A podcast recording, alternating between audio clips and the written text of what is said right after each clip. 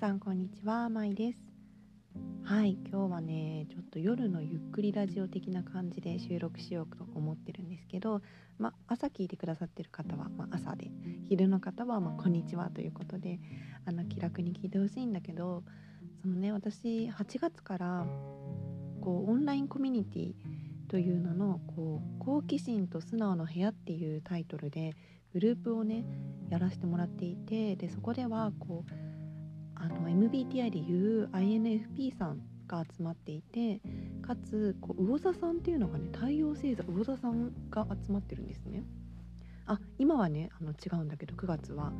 でまあこうそれぞれ共通点があったりしてでその話をしていったりあの私自身は INFJ っていうのがあのこの聞いてくださってる方はなんとなくご存知かもしれないんですけどそれがあの MBTI の無料診断で出てて、まあ、あのその中でねそれがすごい自分の中で衝撃的だったんだけど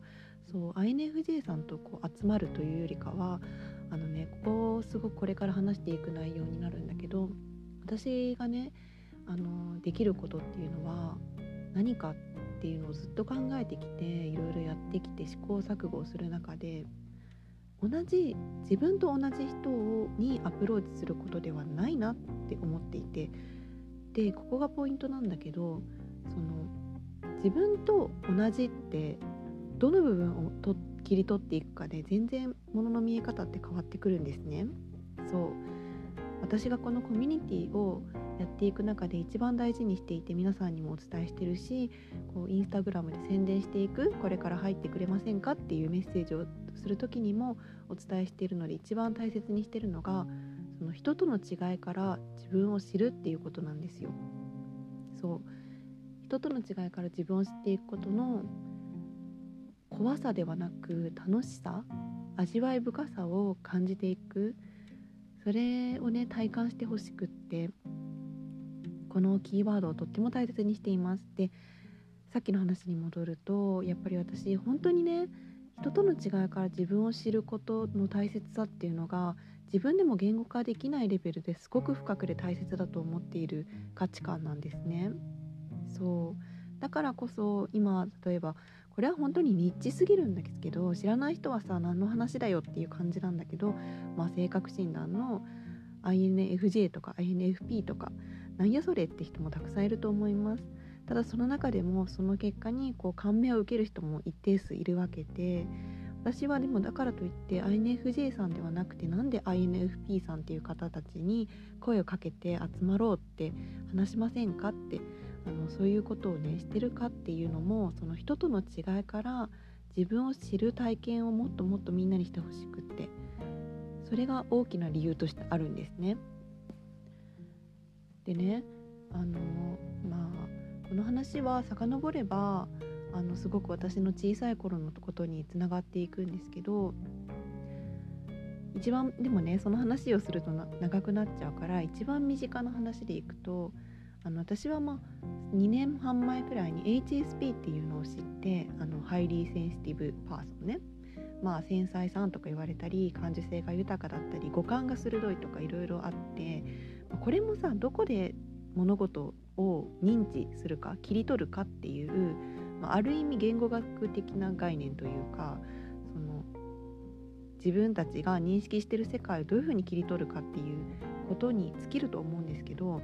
まあ、HSP っていうのでこう一大ムーブメントみたいな感じは起こったと思うんですね。日本人の5人に1人と言われてるくらいだからたくさんの人が私のことだって思ったしたくさんの人があ私っておかしくないんだとかいろんな本とかも出ていて、まあ、いろいろテレビとかでも言われてたりしてすごくまあ盛り上がったというか特に日本人の人では救われた人も多いんじゃないかなって思うんですけどね。ただまあその私はその時にそれを知ってあの初めは私自分のこと繊細とか思ったことなかったからあの私のことじゃないとは思ってたんですけどあよくよく本を読んでみたら、まあ、すごくその自分に当てはまるところが多いなって思ってそれで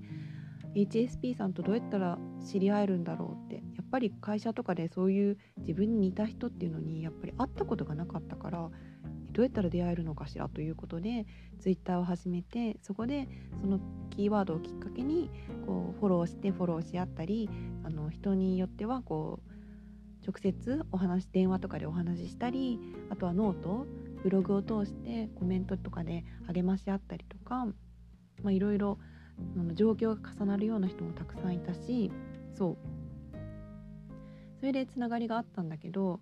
そのねやっぱ HSP の中でこう自分と同じ HSP だったらなんかこう似てるだろうという決めつけからちょっとでも違ったり自分にこう合わないとその人たちを排除しようみたいななんかこういう人は HSP じゃないみたいななんかそういう発言とかも増えてきた感じがあってこうなんかかなりこう発言力がついた HSP 発信してる方とかもこうその自分のそういうお話を聞くセッションとかされてる方とかでなんかその HSP じゃないとか HSP だとかこう似たと似てるって思って救われたと思ってお互いに話してみたいと思って集まってるのにその中でお互いの荒探しみたいな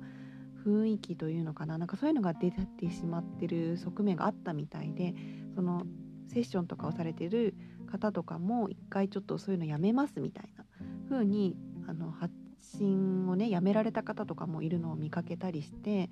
その何て言うのかな似た似てる人たちが集まれたのすごい良いことなのにその中で攻撃し合うというか無意識にマウントを取り合うみたいな私の方が HSP らしいとかなんか HSP じゃない人を批判するこういう人ってすごいなんか威圧的でムカつくよねみたいな感じでこう現実世界でこう知り合ったちょっとまあ HSP ではないって自分が感じる人のことを攻撃したりとかなんか鬱憤を晴らすようなことみたいのがうんなんか広まった時期があったんですよね。なんか覚えてる方はいるかなと思うんですけど。そう。で HSP って言葉使って発信するのをやめた人もいっぱいいたみたいだし、まあ、私もね少しちょっとやめようかなって思って引っ込んだりしたんですけど。そうそういうのが一番身近に私が最直近でねあの人との違いから自分を知ることを大切にしたいなんかどうやったら自然とみんなが体感して抵抗なくそれを自分の中に取り入れられるかなって考え始めたきっかけは、うん、なんか今更の今更なんだけどその HSP のねムーブメントの中に自分でそういう風に感じたんですよね。うん、なんかその当時のことを感じ知ってる人とかもいるかなと思います。HSP が盛り上がりすぎてその中でちょっとした争い派閥争いというか。ねなんかさで私自身は結構普段の会話とか友達とか職場の人とかそうまあ趣味を通じて知り合った人とか会話をしてるとねこう無意識になんだと思うんですけどみんな。その人と自分の似てるところとか共通点かな？いろんなところの共通点を見つけるとわって嬉しそうにするのですね、まあ、それ当たり前だし全然悪いことじゃないんだけどその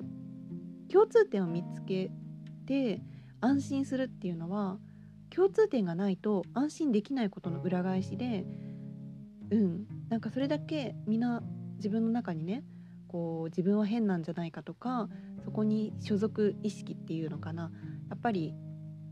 人ってまあ一人でこう砂漠を歩いてたら孤独なのと一緒でどこかのコミュニティ村に所属してたらさ安心するというか、まあ、それが最小単位は家族だったり、まあ、町だったり学校のクラスだったりいろいろ人によるけれども、まあ、私はちょっと人類学視点があるのでねなんかそういう人との共同体みたいなところに興味があったりするんだけど、まあ、そういう感じでさその共通点を見つけると一気に親しくなれた気がして嬉しくなって距離感をバグる人ってたくさんいるんですね。私はバグるって言ったからちょっと否定的な要素が入っちゃってるかもしれないんですけど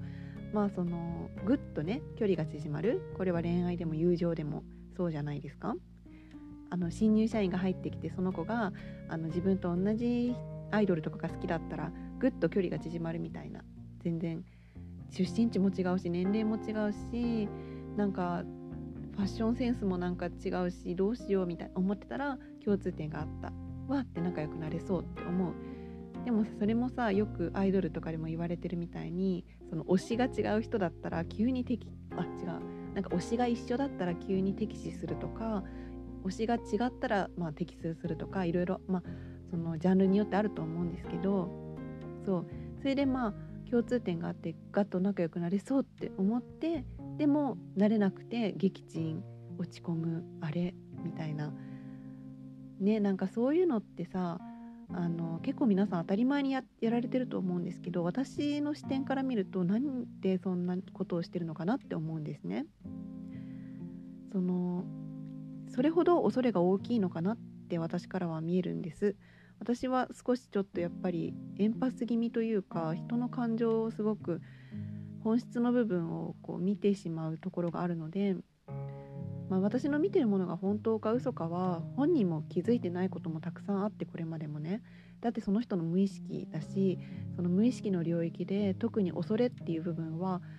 うん、見たくないと思うしみんな。私だって持ってると思うんですね。他の人から見てああ舞はこういうところ恐れてるけど隠して今を頑張ってるんだなみたいな風にそう他のエンパス気味な人というかうん、見えることはあると思うんです。まあ、そんなような感じでその共通点を見いだすことに過剰にこう喜びを感じてる極端にそれこうばっかりにフォーカスしようとしてるこう雰囲気っていうのがもう私ずっと生きてきてなんかちょっと変だなというか奇妙だなというか偏りを感じてきたんですよ。うん、なんか不思議だなってそれで結構傷ついている人もたくさん見てきたし結果的にね似てると思ったら違ったんだっていうところが相手を嫌いになったり相手と距離を置く理由になるのってそうそれで期待しなければよかったんだみたいな考えになるってなんかちょっと不思議だなって思うんですよね。それってやっぱり人との違いとか自分が相手と違うことを極端にやっぱり恐れてることの裏返しなんじゃないかなっていうふうに思ってうん来ました。ただこのことってなかなか言いにくいことで日常でとかね人の話を聞いていく中でそもそもさみたいなその共通点に一喜一憂しすぎとかっていうのって結構あのきつい一言になるような印象が私は思うのであまり言ってこなかったんですけれどもその、まあ、HSP 界隈の話とかもあったりあとは私は MBTI で言うとその INFJ のねあのー、方とかってなかなか日常で出会えないから SNS 上でこうつながったりとかっていうムーブがあったりもしたんですけどその中でこう私は本当の INFJ じゃないんじゃないかとかそのこれは〇〇らしくないみたいな他の MBTI のその要素とかやらしくないとかなんかやっぱりどうしてもそっちに流れていっちゃう人が多くってんなんかなんでなんだろうって思うとそれって結局、ん、やっぱり人との違いとかを受け入れられない自分の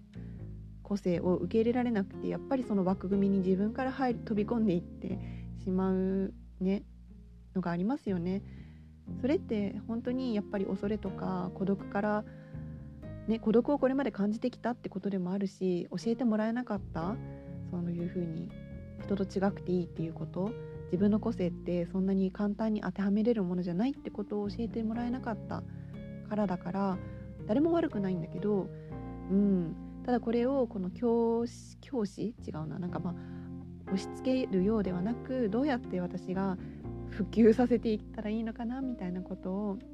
ずっと考えて感じてきて、うん、で私は自己表現していくっていうキーワードアートとかを通して自分を表現していくことに興味がある方はよりそうやって自分のねユニークなところを外に表現したいっていうことの表れだからまずそういうキーワードからこう発信とかをしてきたんですけどでもやっぱりその中でも私はたまたま HSP とかあとはその INFP さんっていうか NF 型っていうのねそのあの中の N と F だけ抜いて共通点があってそれはこう感情とね直感と感情に優れてるという特徴があるんですね。めっちゃ簡単に言うと。でそのタイプの方ってやっぱり私も肌なんか肌感が合うんですよ。その話している感覚が。その他のタイプの方よりもすごく感情的でねなんかこう相手の感情を優先したりとか自分の感情を優先したりとかとにかく感情とそのインスピレーションを大切にしてるんですよ。だから話しててやっぱり合うんですよね。そう。だからそういうのもあってうん。その私にできることってね F 型のタイプの人に何かもっと自信を持ってもらえたり、うん、なんか自分のユニークポイントを表現できるきっかけを与えることなんじゃないかなって、まあ、思ってずっといたんですけどね。そう。ちょっとすごくいろいろ話があっち行ったりこっち行ったりしたんですけどまあそんなような気持ちがあってその人との違いから自分を知るってことってあんまり言われてきてないし個性教育みたいな感じ個性大事とかっていうのももうあのもう耳から左から右へ抜けていくようなもう個性とかも口では言うけど本質的にはやっぱりみんな理解してないし本質的にはえ言うて個性出したら私のこと弾くじゃん社会って思ってますよね心の中で。言うて個性個性言うけど私が本当の個性出したら例えば彼氏に対して私のこと嫌いになるくせにとか親に対して私のことなんかいい娘だと思わなくなるくせにとか職場の人に個性個性言うけど本当に個性出していてあなた私のこと受け止められるのとかどうせ職場に居場所なくなるじゃんとかそうやってみんなあの心の中で自分でも聞こえてないような声がブツブツブツブツ言ってるところって正直あるんじゃないかなって思ってるんです。そこをねすくい上げたいというか拾い上げたいなって思います。そう。うん。だから今こう10月からこの12月末までねにしようと思ってるんです。一旦このコミュニティは。私自身もそのプログラムっていうのをこう来てくださる方と一緒にこう作っていっている最中なのでまた来年切りよく2023年からはまた別のねことをきっとするような、まあ、これも私は直感型なので直感に従ってるんですけどそういう思いがありまして一旦2022年の年末まで一緒に走り抜けたいなというかあ走んなくていいんですけどね歩けばいいんですけどみんな歩いてこうっていう感じなんですね。そうで8月はこう4人の方入ってくださったし9月は今2人の方と一緒にこうお話ししてこうお互いの違いとか自分の見えてなかった一面っていうのを知っていくそんなことをしてるんですね。であとはこう皆さん集まってくれる方はこう表現したり音楽とか絵とかそういうインスピレーションとつながるようなあとはカードリーディングとかそういうことに興味があって、うん、物語とかねそういう世界観っていうのをあの自分で表現していけるようになったりそういうのが好きな自分をまず認められるようなそういうつながりを作りたくってやってます。あのもし興味ある方がいたらあの45分の無料でなんかどういうことやってるのとかなんか私ってあの合いますかね？みたいなことでもいいしあのそうそうそう私と話してみてさどういう感じになるかって皆さんそれぞれだと思うので、うん、あのただね繰り返しあの言っていただかいただいてるのが私も不思議なんですけどあの目から鱗ですって言ってもらえてるんですよね。私も不思議なんです。私が自然とふとね喋ったことで目から鱗って言われてるからえ？みたいな感じででもそういうのが起きるっていうのもこれをまたお互いがね直感であのあ前のコミュニティ気になるって言ってきてくださってるし私も直感であこういうことやりたいと思ってやっててそういうのがこう引き寄せ合って起きてることなんじゃないかなって思ってます。そうで他にもあの私すごくあの直感的とかあのアートとか表現してるんですけどただ同時にあのすごく現実的というかあのお金のこととか計画のこととかあとは言語化自分の状態とかを言語化していってであとはえーと、日々の習慣に落とし込んであの日常人間としてっていうの変なんだけどその妄想と空想の世界に行って楽しいねっていうことじゃないんですよ。私のやってるコミュニティって。それを現実的にこう生かしていく一歩にしていく具体的な一歩に。そうそれって無理やり思考でガツガツするってことではないんです。その直感をこうキュッて捕まえてそれを言語化してでじゃあ次のステップに落としていくっていうこと。それって結構訓練も必要だし慣れないうちはちょっと難しいから是非あの私を信頼して一緒に作り上げていけれたらなって思います。ということで今日はその人との違いから自分を知るっていう私のキーワードってどこから始まってるのっていう話をさせてもらいました。あのよければまたあの次のエピソードも聞きに来てくれたら嬉しいです。ということでバイバーイ